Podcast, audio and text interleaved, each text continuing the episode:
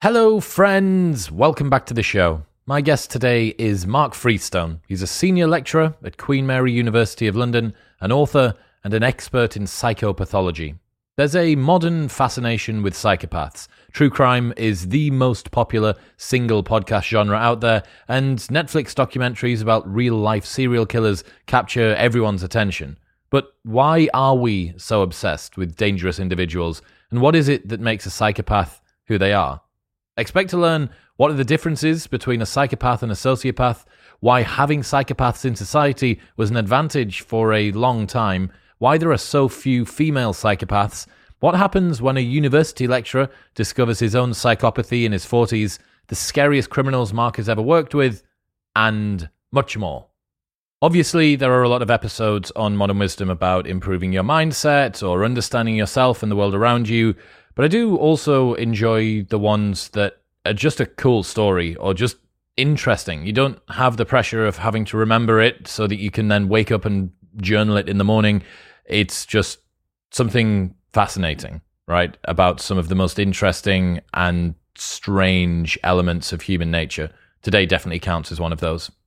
This episode is brought to you by Crafted London. Finding men's jewellery that doesn't suck is very difficult, and Crafted London have nailed it. They're the number one men's jewellery company worldwide. They're sweatproof, waterproof, heatproof, and gym proof. They've got custom designs in gold and silver, necklaces, chains, pendants, bracelets, rings, and earrings. If you've seen me on any of the big cinema episodes on YouTube wearing a necklace, it will always be from Crafted. I absolutely love it. It works with formal wear, casual wear, whether it's daytime or nighttime.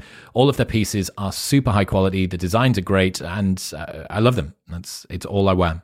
Also, they have an unlimited lifetime guarantee. So if your piece breaks for any reason at any point during the entire life of the product, they will give you a new one for free.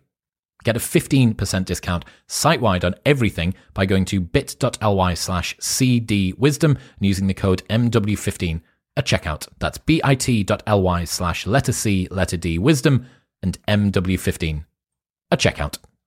Tell me if this sounds familiar. Your business gets to a certain size and the cracks start to emerge. Things that you used to do in a day are taking a week. You're drowning so much, you've now promoted your dog from company mascot to customer service representative. If this is you, you should know these three numbers 37,000, 25, and 1.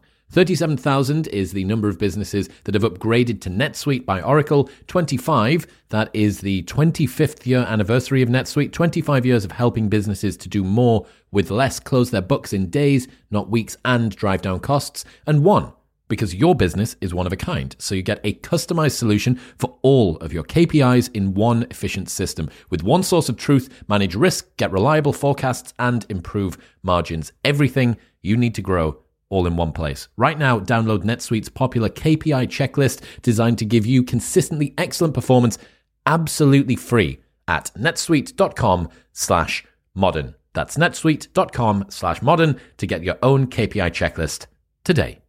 If you want more focus in your life, or if you find yourself dealing with an energy slump in the middle of the day where you just don't have the motivation to stay productive, fear not, because I do too which is why I spent more than a year creating the world's first productivity energy drink, Newtonic. Honestly, I'm so proud of this. I was involved in the design stage from the very beginning, and we made sure to only include the most heavily researched and evidence based ingredients in the world at efficacious doses to create the most potent fuel for your focus ever made. It uses a science backed formula of nootropic ingredients, including cognizin for focus, Panax ginseng to reduce distractions, and L theanine to remove any jitters and keep you feeling great. We've got thousands of five star reviews, and you can see exactly why by trying it for yourself right now with free next day delivery on Amazon Prime in the UK and the USA. Simply head to newtonic.com slash modern wisdom. That's N E U T O N I C dot com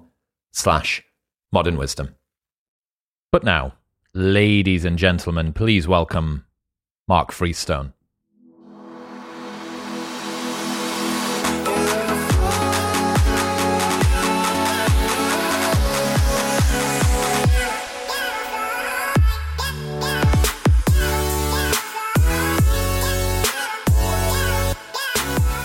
Mark Freestone, welcome to the show. Thanks, Chris. Pleasure to be here. Those people that are watching on YouTube, you may notice a uh, slight change in my usual recording setup. I'm still here in Guatemala. Uh, it's taken a little bit longer than expected to get my visa back from the US Embassy. So this is the hotel room locale, uh, and I've brought a uh, coconut from downstairs at the breakfast buffet. So all is not completely terrible. Uh, but today, speaking about psychopaths, why is it that you got into working with psychopaths, Mark? I don't know what compels someone to think when they're in their youth that this is the road that they want to travel down. Well, that's a really good question, Chris. I, I, think lots of people do want to be forensic psychologists. I think eh, you know, crime scene and CSI and all that stuff has got the word forensic into people's brains as something glamorous, maybe.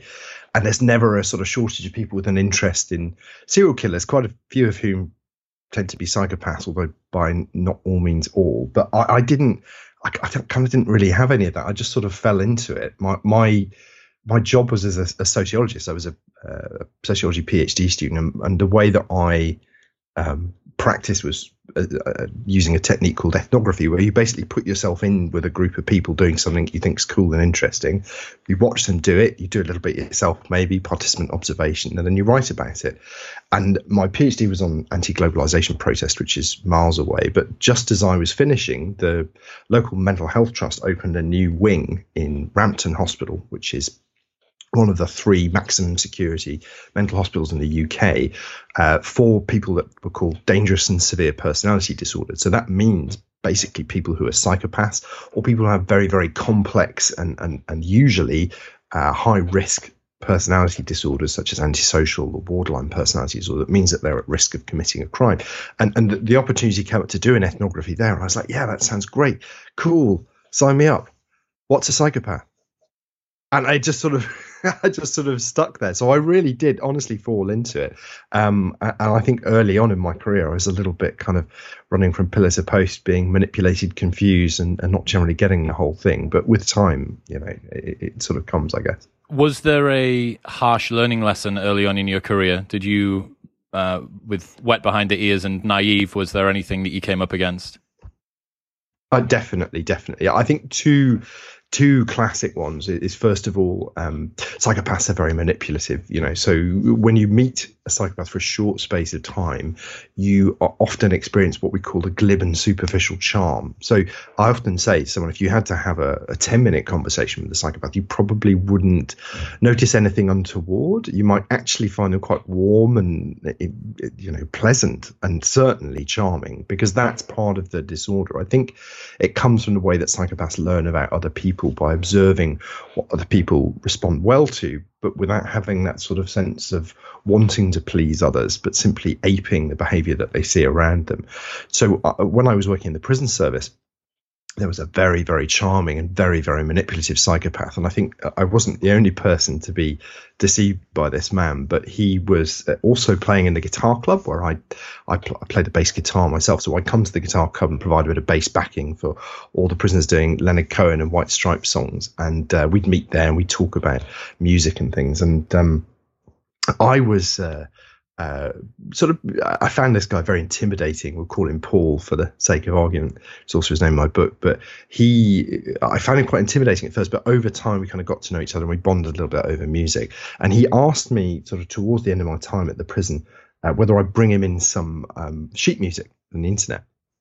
Now you think about something like this, and you're like, well, you know, what's the harm, right? It's a few pages printed off of, uh, you know, guitar tablature or something. What could possibly be done with it? Give someone a, with it. Yeah, give someone a nasty paper cut. I mean, it's not worth the, uh, the time spent in segregation for that. I don't think. So I thought, well, let's, you know, that's fine. Let's go ahead and do it.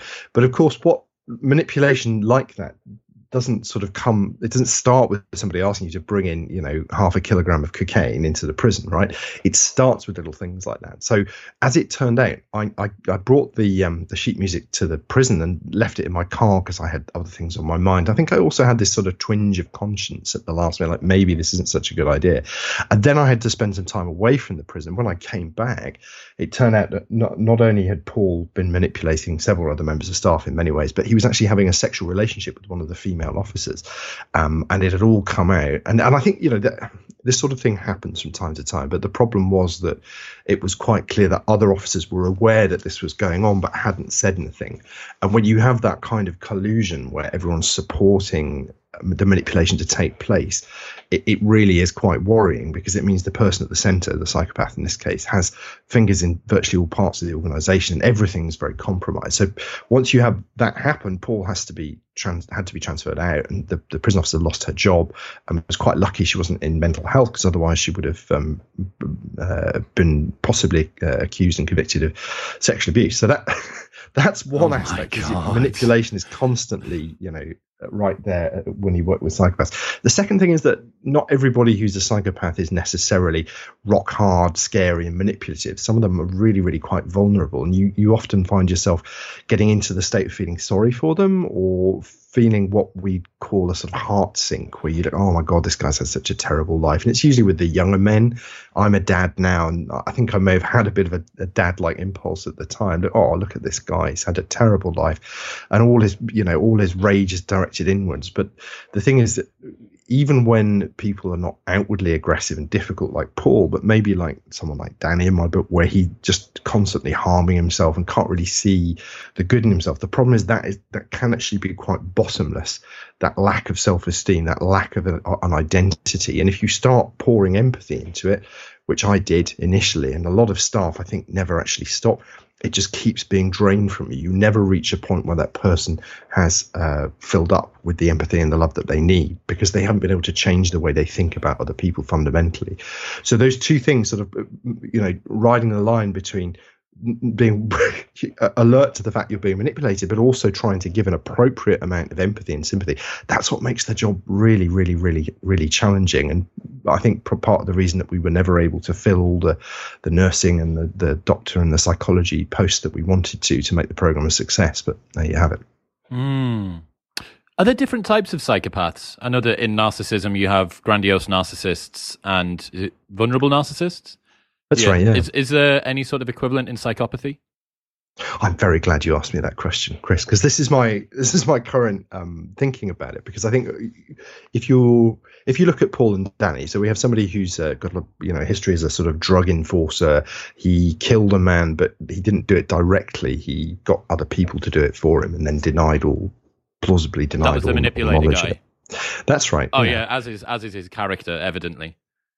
Absolutely. Killed him, killed him with some guitar sheet music. or got someone else to kill him with yeah. guitar sheet. I yeah, don't yeah. know. I don't know. And then you take someone like Danny, who has a much more sort of um, personal crime, where he is uh, he forms a sort of healthy relationship with the local priest, and then uh, when he thinks that the priest is rejecting him for his ideas, he stabs him in the back. Um, it doesn't kill him, but you know it's a really horrible thing to do to somebody who's trying to help you.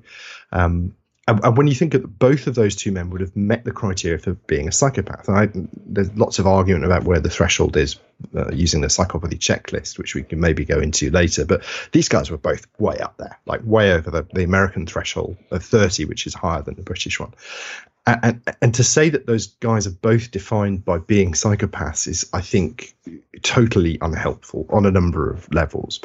Uh, and this this debate actually goes back a long way to the 1940s and 50s when Herv Cleckley first published his book on the mask of sanity, how to identify a psychopath, and he uh, quickly there was a, a, debate in American psychiatry about the fact that actually there were two kinds of psychopath. There were people that we would, would call a psychopath or understand a psychopath to be, who always have this sort of, um, it feels like a characterological element. And when I say that, I mean that they were sort of born that way. And when you read books like We Need to Talk About Kevin uh, by Lionel Shriver, or you see people who are just bad to the bone on TV like um, uh, Patrick Bateman or uh, Hannibal Lecter, those are what was traditionally thought of as being a psychopath. And there was another term, sociopath, which referred to people who presented in much the same way as a psychopath. So they had that same lack of empathy. They tended to lie, uh, but they were a bit more violent. They were a bit more sort of uncontrolled. They were a bit more sort of impulsive. And they were termed sociopath. Now, we don't really use those words anymore, but the idea of a sort of primary psychopath uh, and a secondary psychopath, the primary psychopath being much more narcissistic and much more sort of uh, outward directed, and the second secondary psychopath being a little bit more inward directed, and maybe being a psychopath simply for them is a way of defending against horrible emotions and feelings and guilt and shame for the things they may or may not have done as kids. So that that distinction's always been there, and I think if you get really into it, you can see how some narcissistic psychopaths and primary psychopaths might be um, more or less charming. They might be people who are simply, you know, very, very good to talk to and, and great con men, whereas others and I think this is especially true of robbers, just tend to have this really macho image where they think they're on top of the world, and they don't need to be charming because if people don't like them, they'll just bully them into into, into being friends. You know, so there are many more gradations we can start to make. Is the psychopath sociopath distinction is that even a thing? Is that is that just bro science, or is is that used as a as terminology?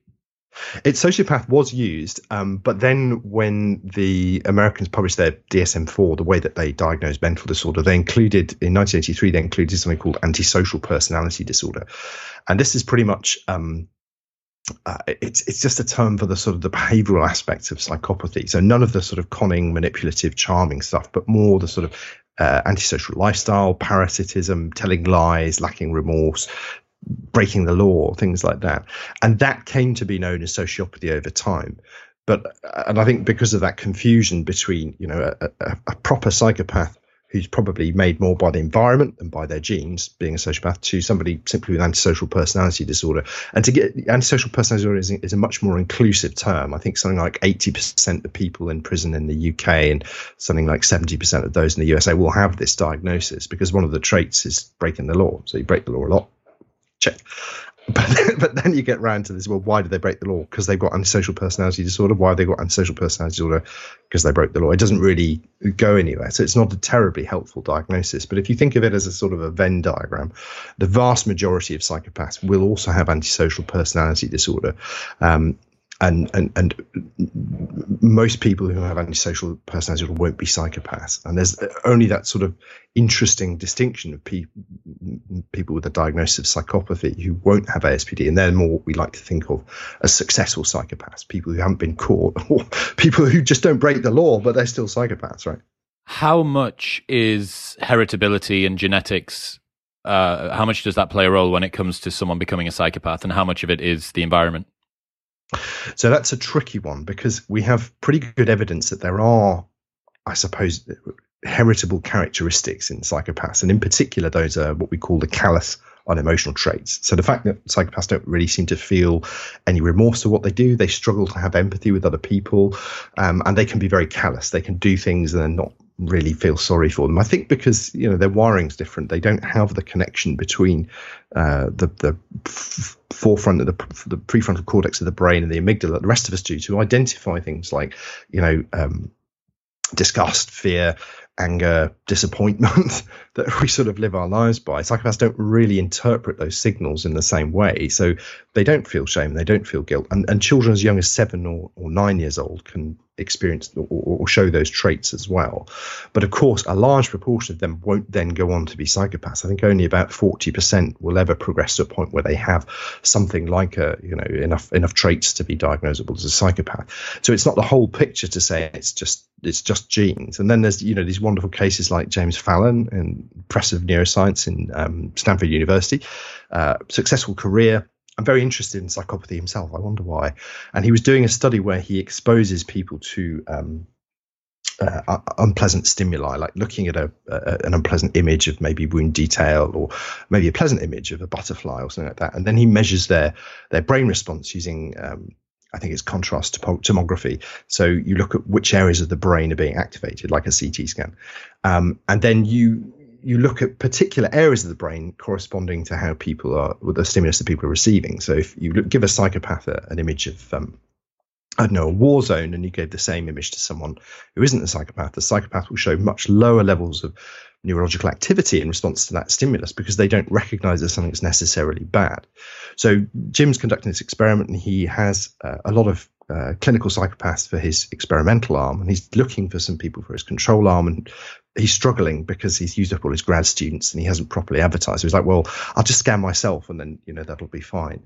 And then he's looking through the results of the trial and he finds in his control arm a, a brain scan for someone who really looks very, very psychopathic. There's virtually no brain activation. He's written a book about this, uh, which is really interesting. And the, the scans in the book and it's terrifying this person's completely psychopathic. He's like, oh my God, have I got this wrong? Is this person definitely in the control group? And he looks at the scan, goes to his master key where we see all the people who are taking part, and he realizes that this is his own brain scan. He is functionally a psychopath. Uh, studying psychopaths at Stanford University. He's got a wife and kids. He's got a very successful career. Um, and he thinks about it and, and he thinks, well, actually, when I really think about it, I really I struggle with a lot of the roles that I play in life because I don't see why I have to do. I don't see why I have to be a good dad. When people come to stay at my house, I just think, why why am I letting you eat my food? It's my food. Get out of here. I didn't invite you. Who are you anyway? And, and, and these kids are. Uh, there's also a little video associated to promote the book, and his kids are like, yeah, dad can be difficult. he doesn't really do emotion things like all these little tiny clues that add up to a picture of somebody who you know, clearly has some sort of background, uh, uh, maybe uh, you know a relative or something that would have caused his psychopathy to come out, but doesn't have any of the behavioural features. You know, good career, good family life, bit cranky at the weekends maybe, but that could describe me as well. And I'm far too neurotic to be a psychopath. Would he have met the criteria, whatever it is, 26 or above or 30 or above on the the scale? Would he have met that? No, he wouldn't. He wouldn't because I think that the, the psychopath test, Bob Hare's psychopathy checklist revised, uh, has pretty much an, an, I'd like to say an equal split, but actually the behavioral stuff. So breaking the law being impulsive being irresponsible taking drugs uh, being what we call criminally versatile so having a lot of offences from different categories. All that's in the the secondary psychopathy factor factor two as we call it. And jim fallon had none of that. So he'd never even got halfway up the scale which wouldn't have had enough to diagnose him as a, a clinical psychopath if you like. Well that's interesting because what that shows is that you can have someone who um, has the predisposition or perhaps the ingredients uh, to become a psychopath, but for whichever reason they haven't um, behaviorally deployed that into the world in a psychopathic way. Is that the right way to look at it? Absolutely, and and I, I think I can I can I can even support your hypothesis a bit further by saying that all of the psychopaths I've met in you know in clinical practice have lives that are really just messed up and I can mean a lot of different things like that. Like some of them are from the middle class, but their relationships with their parents, their mothers and fathers are messed up in, in really sort of uh, sometimes quite twisted ways. And, you know, example of this is something we call enmeshment, where uh, somebody never quite breaks away from one of their parents. So typically, or, or let's talk about um, Tony, who's one of the cases in my book, he had an enmeshed relationship with his mother where he was never really able to break away from her emotionally. So even though he was in his late 40s when I was working with him and his mother would come to visit, often they would part with quite a lingering kiss on the lips. And, and I used to get all of these. Um, you know, just very upset nurses who've been supervising the visit saying, "Oh, they did that thing again. You know, what are we going to do? We have to address this." And and sort of, you know, visits in hospitals are quite sacred, so we we can't with it. But it really did freak people out, and and the way that uh, you know he seemed to sort of function or do the things he did just to sort of please his mother all the time was really interesting in the way that it sort of overrid his his own personality. It sort of it meant that he his own personality, you know, who who are you? Tony, and he would really struggle to answer that question as well. He was a very good con man. He was very psychopathic, but none of those things really make a person who they are. And I think one of the reasons that he was such a good con man is because he could play any role because he wasn't really playing a role. That was him. He lacked a sort of, you know, I'm Mark. I'm an academic. I'm neurotic. I do very strange things in my spare time, like read about, read and write about psychopaths. That's who I am. But for Tony, there wasn't that sort of core. He didn't have anything that wasn't the slick con man. Yeah, there's and no, that's really no concrete strange. sense of self, is there? He's very, very malleable. If you were to if you were to design the childhood to activate the uh, psychopathic genetic tendency, what would you what would you have happen to a child? That's an interesting way around of asking it, Chris. But I'd say you've got you've got a lot of options. Unfortunately, you've got um, so we, let's start thinking about someone like Tony. Where does enmeshment come from? And I think enmeshment comes from well, in Tony's case, there's two things. First of all, a father who's very, um, very uh, sort of very potent, very present. So the father was a con man as well, a very successful one, considerably more successful than Tony, because I can't find any record of who he was or him ever being caught. But there we go. Um, uh, and and then uh, the father, in Tony's case, disappeared. So once, if a father leaves a kid, particularly in sort of you know the pre-teen teen years, uh, they can become very very um, I guess, uh, in, in, embedded in the kids' memories as like a perfect dad. Yeah, they they didn't stay around long enough to fuck it up, basically. So in that case, the relationship turns very much towards the mother because that's the only parent you've got left. And in this specific case, I think the mother also um, tended to be very, very overbearing. She didn't want to separate from her son. She wanted him to be around all the time. She wanted to have almost like an adult intimate relationship with them you know with not necessarily sexual but having that sort of you know that that same level of intimacy. Like we cannot part. We cannot be different from each other. And if you look back at some of the early psychoanalytic writing from sort of the 40s 50s and 60s this is all very much identified. Very strong patriarchal figure um, and potentially like overbearing, over enmeshed mother as well. There, lots of people talk about Ted Bundy as being a sort of nice. Literally about class. to say the same thing because his yeah, mother yeah, was still yeah. at the trial had this sort of angel boy, my my beautiful perfect child vision of him. Right, and and that and it, so there's that, and there's also the fact that you know I think his father was not particularly somebody of merit, but his grandfather was a hugely sort of paternalistic, overbearing, dominating figure in his life, and uh, he there were all these sort of signs that would encourage somebody to to be psychopathic. I don't know about, but this is the interesting thing: is being a psychopath doesn't necessarily make you a criminal, like Jim Fallon, right? You what pushed Bundy Bundy to commit his crime specifically is a different question, but certainly being a psychopath and not having that same level of moral restraint could make it easier for you to commit crimes like that.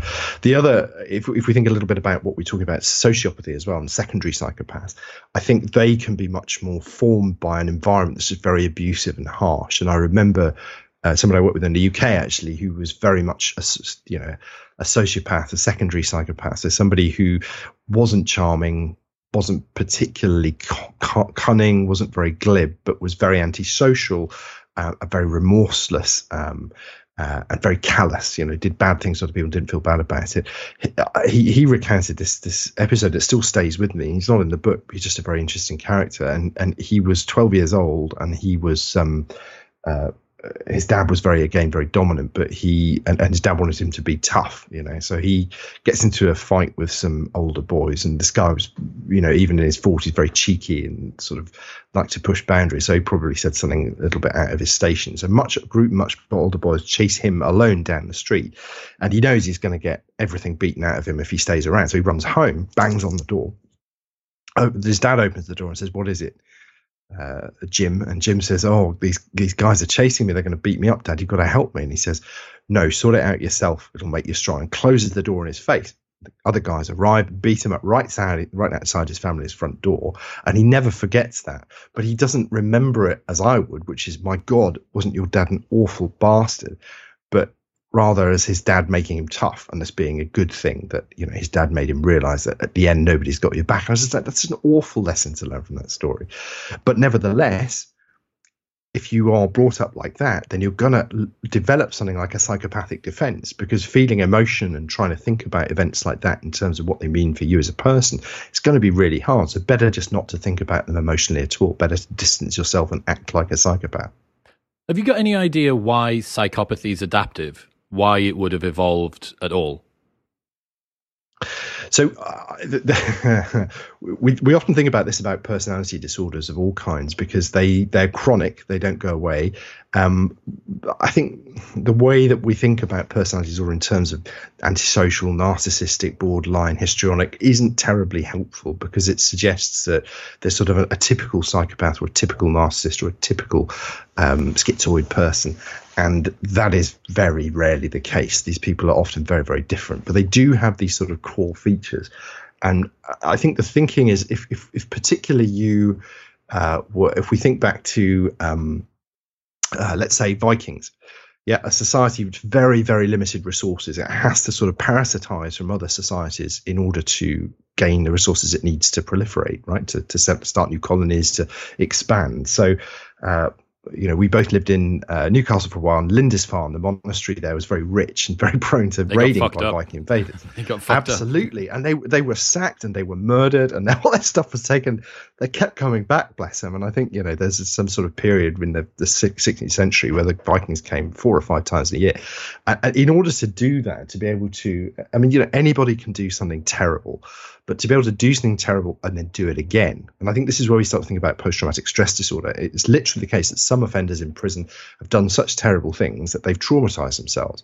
So when they sort of say, I don't really remember the offense, in some cases, they might be telling the truth because they, they may not be actually able to access those memories.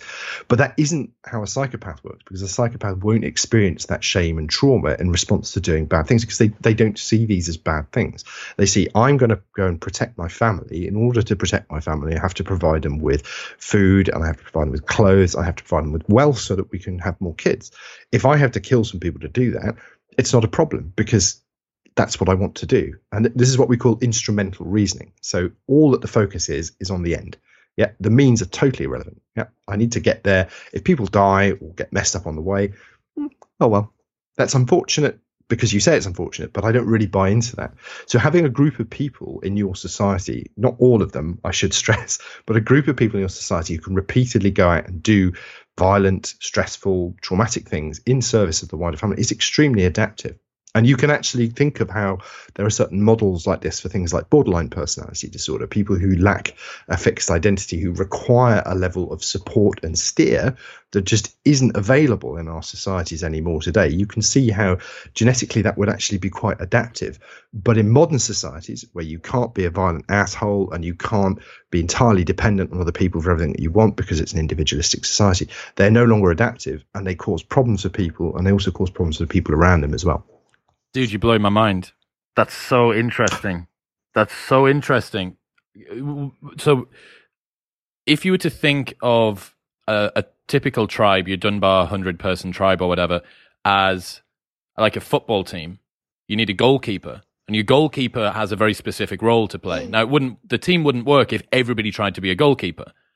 Now, the same thing is happening here. So, I had um, I had a really good discussion about narcissists a couple of years ago, and in that, it was basically suggested that the um, social ecology constrains narcissism.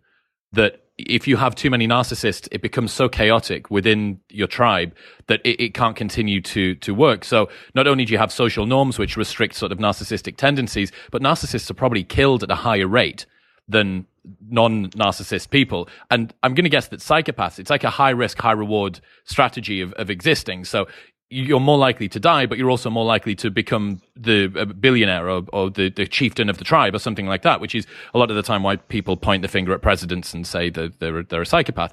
So, but that's so interesting to think that individually as a person, psychopathy, whether it's adaptive or not, is kind of up for debate. But for the tribe overall, having a few psychopaths or maybe one or two psychopaths per group is actually like having a very specialized weapon or a tool that you can deploy into certain certain circumstances. And then if you scale up to the size of, you know, the Vikings, I don't know how big that was, but I'm going to guess perhaps in the thousands, you may be able to condense down a, a boat, a long boat of 30 psychopaths with a couple of non-psychopaths, and you can send them over to Lindisfarne to sack them and, and, and come back. That's so good. Yeah, I, and I, I, think just to, to add to that, it's a, the other thing about psychopaths is they have terrible risk reward reasoning, particularly socially. So if you you know, if you play a, a, game of poker with a psychopath, they'll continue to to bet outrageously um, based on very very bad cards. And I think that that's really interesting that psychopaths are such good con men in some cases. You know, they can actually carry that off. They can play brag very effectively. Um, but if you have somebody who can't make those risk reward calculations, think if I go off to Lindisfarne, they may have got wires and stationed you know Celtic soldiers all the way around the edges, and we're going to go there and we're going to get fucked up. They won't think of it in that kind of way. All they'll be focused on is the potential reward. The risk is irrelevant to psychopaths. We've shown this again and again in research literature that they just don't, you know, they don't factor that in. And also, if you you know, again, I was talking about trauma. If psychopaths come back from these raids and they're not traumatized, they can just go out and do it again and again until they're all killed off. And I think with the, the example you were using of, of narcissists, again, it, it, there is sort of like you know a sense of maybe a critical mass or maybe a point to which um, those kind of traits are valued by a society, but only up to a point.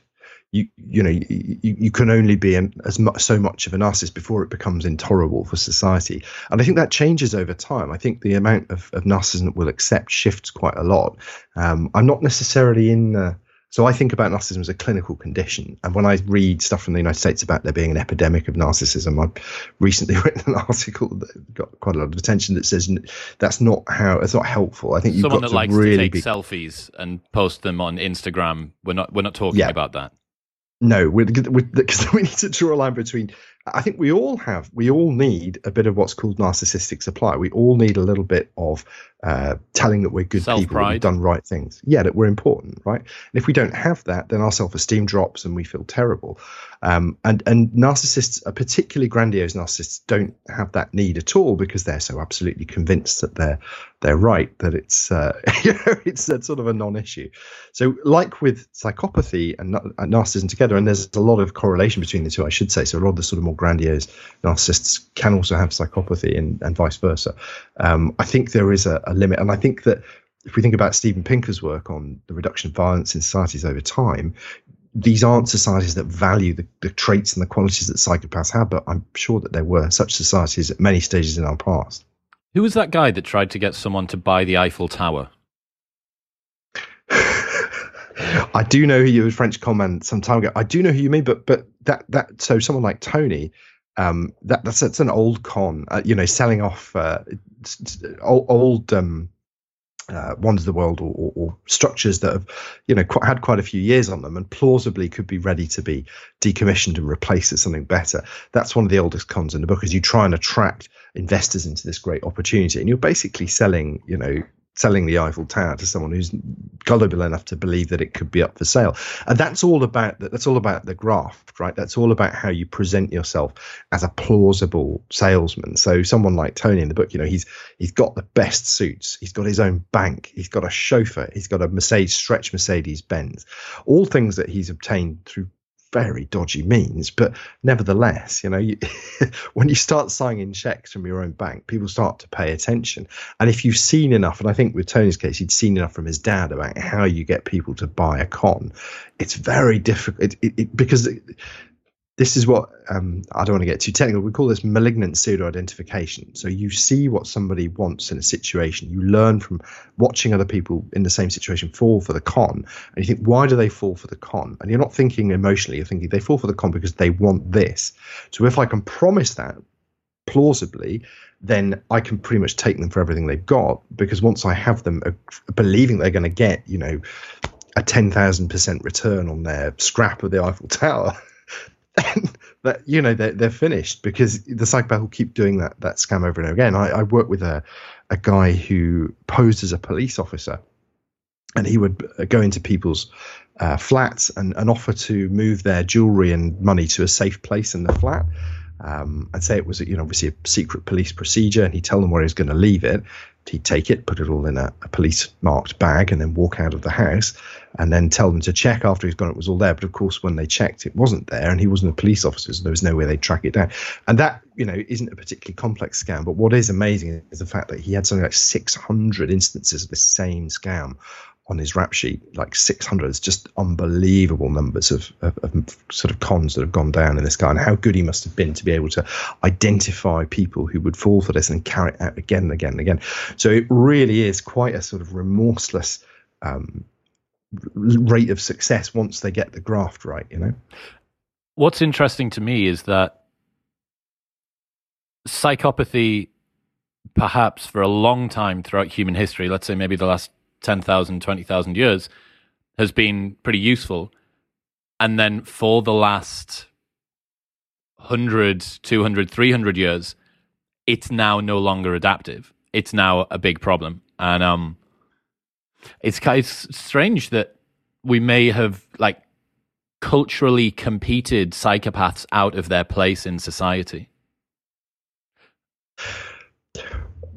I wouldn't go too too far with that. I mean, I think there's still a lot of places where psychopaths can flourish to a degree. I think the difficulty is that we have to think a little bit more carefully in the way we define psychopathy, and particularly about whether things like aggression, violence, and antisocial behavior are necessarily part of that. And if you think about, I don't know, I'm sure we can all imagine some recent political figures who've been diagnosed as psychopaths. Are they aggressive? Are they antisocial? I mean, they're very self-serving, I'm sure, but those those descriptors don't really define them. So we need to think more crisply, I think, about what it is that makes a psychopath. And we need to do that without thinking about behavior because the factors that drive behavior are very, very complicated. I, there's a uh, colleague of mine, Kerry Daynes, forensic psychologist, has also written books about her work. And she says, I know a guy who is a murderer. They've killed, I think, about 15 people in their life, life uh, lifetime. They've uh, uh, killed women and children, included in that total, but they've never been to prison and they're not a psychopath. And this person is, of course, a, uh, an SAS commander, special forces commander, who does this as part of their job. Now, that behavior, it's possible this person is a psychopath, sure, you know, my colleague didn't think so, and she's quite experienced. So it's possible this person is a, a psychopath, but that, that's sort of irrelevant here because the reason that they're doing these things is not because they are instrumentally driven. It's because that's their job and it's their function in life to do that. So we can't really infer psychopathy from behavior, and we need to start moving away from that way of defining psychopathy and think much more in terms of the sort of psychological, emotional traits that people have. And if we were able to do that, well, I guess the corollary is that we have a lot more, identify a lot more psychopaths in probably politics, used car sales, possibly chief executives, is it true? stock does, traders. But does, does that um that sort of folklore thing about one percent of the the population are psychopaths? Is that? Is there any legs to that? Yeah, it's less than that. But um, we did uh, in the 2000 Adult Psychiatric Morbidity Survey, which is a representative survey of um, people in the UK, uh, which there isn't currently an equivalent of in the USA, but there are some other surveys you can use to, to estimate it. Um, we actually included the, the PCL-SV, the screening version of the psychopathy checklist, which you don't need to do a long interview for. Uh, and we looked at the proportion of people who were diagnosable psychopaths in the UK household population. It's about 1 or 0.4 to 0.6%. So about 1 in 170, 200 people would have been diagnosable as a psychopath. Um, which is still actually quite higher than I would have That's thought. still quite yeah, yeah. And if you think, you know, they tend to get banged up with quite a high propensity. And that we did also find that group, the group of successful psychopaths who didn't have long criminal careers, but um, what was interesting about it was that they did use a lot of designer drugs. They tended to have quite high risk, high reward jobs. They also had declared bankruptcy a lot more often. Um, and very interestingly, their annual average household income was significantly higher than people in uh, uh, the general population. So they were successful, like more successful than not just getting by, but actually flourishing, give or take the odd bankruptcy. high risk, high reward, man. High risk, high reward. Exactly. Uh, why is it? Why is it that there's so few female psychopaths?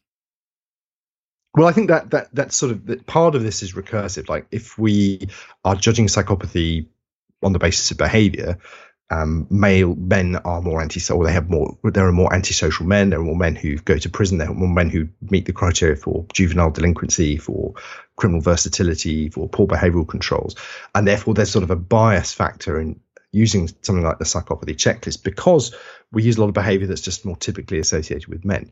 Um, there are female psychopaths. In, in my book, I talk about um, Angela Simpson, who presents, you know, very much as a really seriously high scoring male psychopath. Very What, what, what does that mean? So that means that on the psychopathy checklist, she would score in the mid to high 30s. You know, there's very few of the items that she doesn't doesn't doesn't hit.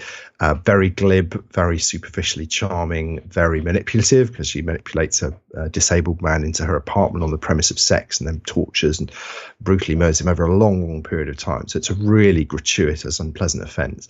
Um, and I think actually, when uh, Phoebe Waller-Bridge was starting to think about killing Eve, she wanted to start thinking about a psychopath. She saw these interviews on TV, and she was like, "That's amazing," and they are really that's really really masculine presenting psychopath traits. And there's a sort of it's a literature that sort of how people think about female psychopaths that there isn't really there isn't really a sort of clinical basis for. Like we don't have a lot of female psychopaths, so we're kind of guessing here. But people think of female psychopaths as more emotionally aggressive, using people as cat's paws, something of something like um, dangerous liaisons, uh, where you know the Marquess uses people around her to do the dirty work, so she can manipulate people, but can do it behind the scenes.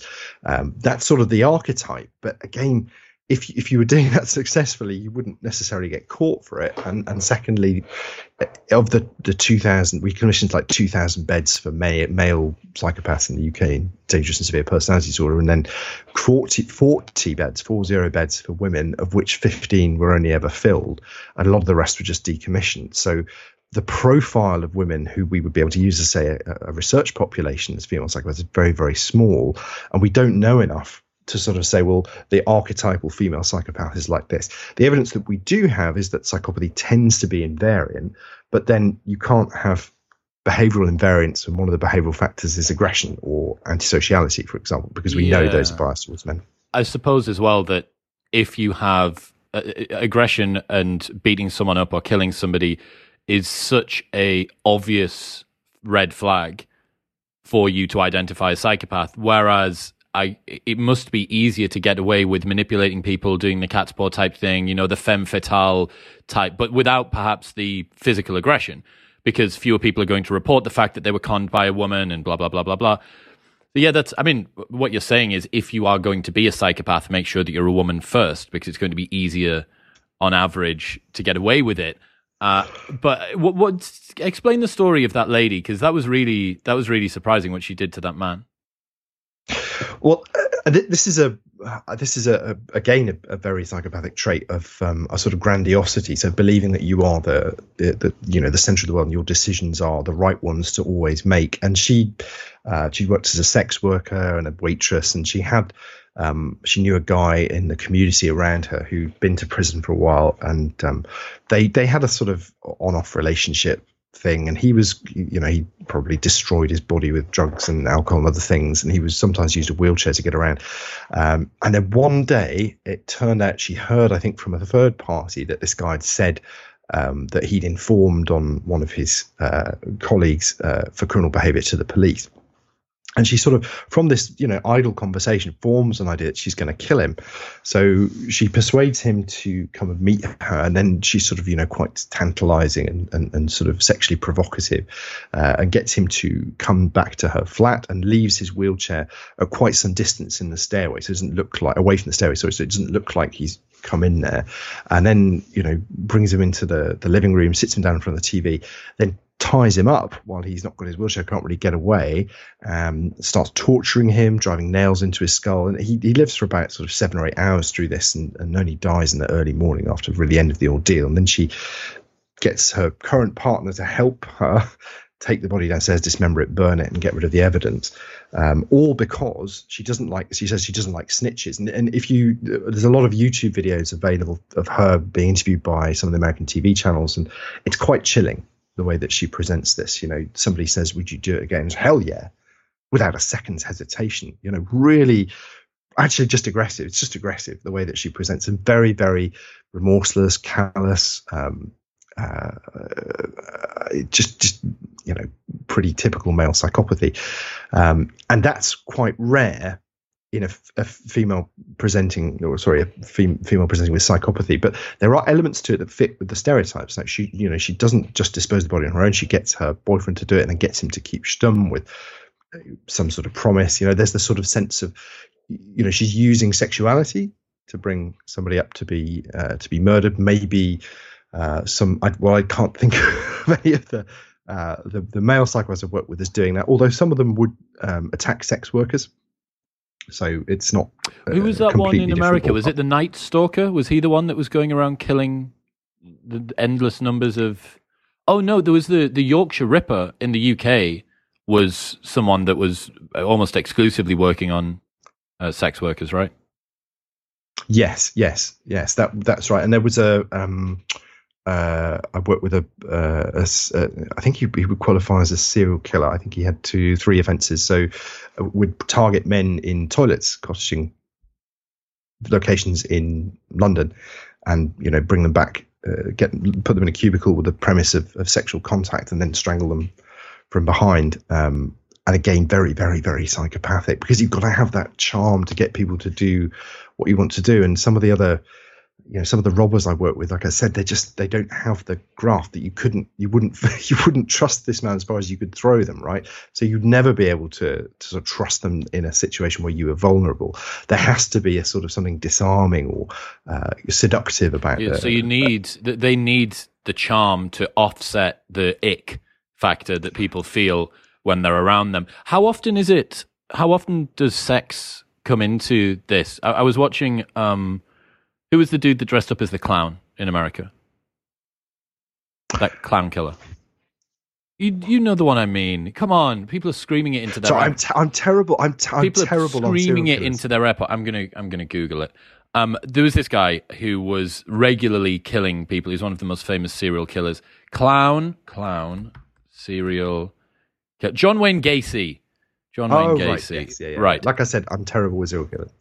So, um, one of the things that he, it, it seemed like he did was he seemed to be sexually attracted to uh, some or many or all of the boys that he killed. It was mostly guys that he killed, might have been exclusively guys that he killed. But it seemed like he had a, a, self hatred of his own sexuality. It seemed like his shame was one of the uh, compulsions that caused him to do that. I'm just interested by how much, you know, we've talked about some of these killers going after sex workers. John Wayne Gacy here, almost killing in response, perhaps to his own uh, sense of guilt or shame around his sexuality. How often does sex seem to come into it? So, it, yeah, I, that's an interesting question. I think, I guess I'm he- just hesitant to to say that psychopaths have a particular pattern of offending behavior because they, you know, it really. The, the, range of offences we had in somewhere like Rampton was very, very broad, and it included child sex offences. But um, one of the interesting things about Rampton was that uh, nobody in a hospital you don't disclose people's offences, so nobody knew what anyone else had done. So we had this really interesting dynamic between two old friends who were guys who were in their 50s when I was there. So, you know, 20 years ago, this they'd be quite old now. Um, and one of them was a child sex offender. And you know, very sort of overweight, not not particularly appealing person, but his best mate was someone called Tony or something. And Tony was in the hospital because he killed and dismembered a child sex offender. And it was really interesting that these two had such a sort of positive dynamic um, that they, uh, uh, you know, didn't know simply because they didn't know each other's offences. Um, so it, a real range of men in this same ward with very, very different offences. And I, I think the thing about where there was that it seemed to be that where there was a sexual element, uh, psychopaths are quite sexually promiscuous. They don't kind of have maybe the same scruples or strong feelings about their what their partners should be or look like that the rest of us do. So they tend to be very promiscuous, but they also tend to target partners in a way that would suggest like a sort of marital type relationship. So they don't just sort of randomly go off and pull people and you know have sex with them and then leave them. They tend to try and pull people into a more intimate relationship, but only with the goal of satisfying their needs for comfort, intimacy, and perhaps also you know things like money and um, uh, safety. So you you know you live with someone because they're your partner, but not because you're really interested in ever having a long term relationship, simply because they are meeting your instrumental goals, immediate instrumental goals. So this means that sex becomes quite a sort of currency for psychopaths, which is something I would say. But the thing is, then uh, the criminal justice system gets very very black and white about what exactly takes place in the index offence. You know, and if you rape someone and kill them it's likely that the Crown Prosecution Service would go for just the murder as the crime rather than murder and rape, because then you've got two cases to build, two charges to consider, two lots of evidence. You just go with the murder. So some of the crimes that people or, or that I would have understood and as being murder might well have had sexual elements that were not necessarily present in maybe the description of the offence, and it could be kept secret because they were never charged and convicted of, you know, sexually intended murder. An example was um, a man I worked with in special hospitals who murdered murdered a woman by inserting a, a, a sharpened um, a broom into her. Uh, into her vagina, and it, it's just you know a horrible way to go. And and he was uh, uh, convicted of murder, which meant that he had protection from all of being perceived as a I'm so sorry being perceived as a, a sex offender or a nonce or anything like that and he, he he was also quite grandiose and quite manipulative and he he used his status as a, a, violent criminal, a murderer, to avoid being targeted as a sex offender. And this is all about, I guess, sort of the hierarchy of offences in prisons and why people present themselves in the way that they do. Um, but it was a little bit chilling that you know this was clearly a sexual offence, but he got away without being judged in that way because it'd been classified as a violent one by a sort of slightly arbitrary system. That's so interesting. The fact that because what the criminal justice system is actually looking for is is a conviction. And if you've got a conviction of murder, presumably that you're, you're going to be in there for so long that adding rape on top of that is is kind of kind of pointless. Kind of doesn't really make any sense.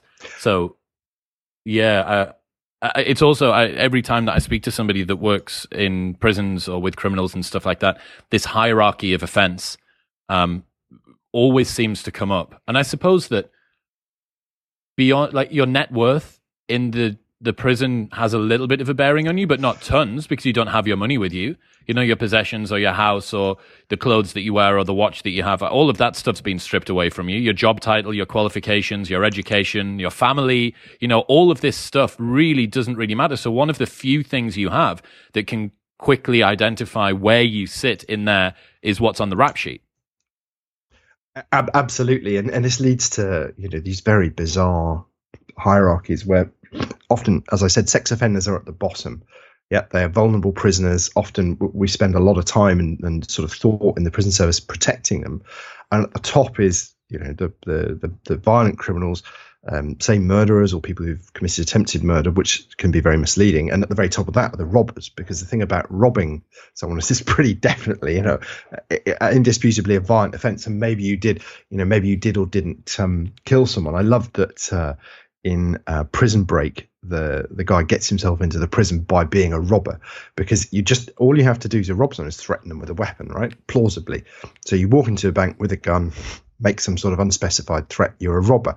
Um, and that you know, that goes a long way from sort of somebody who is maybe a serial robber who targets people very aggressively and lo- looking for an excuse to harm them to someone who makes a sort of botched attempt because they're a drug addict to hold up a, um, a, a convenience store or something and is busted and charged for a very serious violent offence. Very very different. But but robbers the group of robbers contains for example a lot of psychopaths a lot of psychopaths. Has anyone tried to cure psychopathy yeah, a lot of things have been tried, Chris, but um, it's a pretty sad, sad tale. There's uh, in the 60s and 70s they got quite experimental. They tried things like naked encounter therapy. They tried LSD. What's, what's naked tried... encounter therapy? so you take off, basically you take off all your clothes, and this was specifically targeted for psychopaths. You take off all your clothes, sit around in a room together, talk about you know, your life, your offending, and, and it, there's sort of the, the the idea I think behind it was that if you strip off all the sort of social expectations, you find that at heart it was social society that made psych- psychopaths bad, and then you know you put them in a sort of primal situation, they'd be much better to each other, but it, it, they weren't, and curiously enough, it actually made them worse or more likely to be convicted of a violent offence after that. So totally total failure on every point. Isolation tank therapy. Um, and there were a few. There have been a few like you know well-meaning but misguided attempts to use like less uh, less directive form. So Ashworth Hospital had a uh, personality disorder ward which had quite a few psychopaths on it, and the staff tried to be given a little bit more freedom. And I think the staff somehow got the wrong end of the stick about what freedom, appropriate freedom, was for a psychopath. And there was uh, one of the patients who was there on a transfer um, said that there was, or accused the, or told the hospital authorities that there was a, a girl being groomed by the the ward um, patients to come onto the ward and be used for um, uh, you know, sex and, and other terrible things. And they alerted the hospital authorities, and uh, there was an inquiry which found that basically the staff had allowed themselves to be completely manipulated out of the ward altogether. So there's also an, an interesting lesson there about putting a lot of psychopaths together in one pa- place, um, which maybe we hadn't learned by the time of DSPD. Who is one of the scariest psychopaths that you've worked with? So we, I think, thinking about um, uh, thing about Paul, I mean, he was sort of scary in the sense of interpersonally, you know, you wouldn't want to to be with him for any length of time because he you know he might try and manipulate you and he just might try and bully you and and that that sort of constant sense of threat uh, the idea that there might be other people on the ward, everyone from patients to prisoners to prison officers might be working for him on some capacity. That's a very scary thought as well. You're never quite knowing who's on your side. But I think that th- there are other characters who are slightly more sinister than that, characters that you really don't get to the bottom. And there was a patient I worked with in lower conditions of security, but who'd been up in uh, high security for a long time. And he was someone who just seemed to be wired very, very differently. And, and the way that his wiring worked was that he was deeply unpredictable. So you could talk to him one day and you'd have somebody who was quite pleasant and engaged and interesting. And then it wasn't necessarily like hour to hour, but certainly day to day, he could switch into a very, very aggressive mode where any questions made, why the fuck are you asking me that? And, and you you still thinking of the guy from yesterday, so you didn't know where this new guy came from, and his offending history was very complex, and there was a um, there was a murder in his history and several other attacks on people, and some of it uh, may have had a sexual element, but it was again very difficult to tease out. And if somebody's not willing to work with you to think about sort of the psychosexual aspects of their offending, you're never going to get to the bottom of those things. And I think let's uh, let's call him Trevor. So Trevor A, the pleasant one, often dropped hints that he was ready to talk about this stuff. And then, curiously enough, Trevor B would show up the next day and tell you to fuck off. And that would sort of be the end of the discussion, at least for the next year until Trevor A appeared again.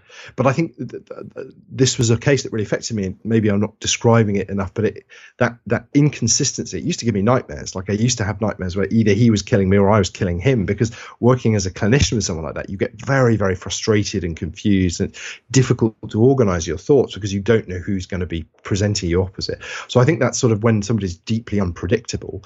If somebody's predictably nasty, that's actually okay. But it's like you know the sort of how trauma works. If if if the the goalposts change every time you come into work, it can really mess you up quite quickly. And I think that I would have said was the the case that thinking of sort of generating a sense of fear and anxiety in me that certainly did it the most. Yeah. All right, Mark. Let's bring this one home. If people want to check out the work that you do, where should they go?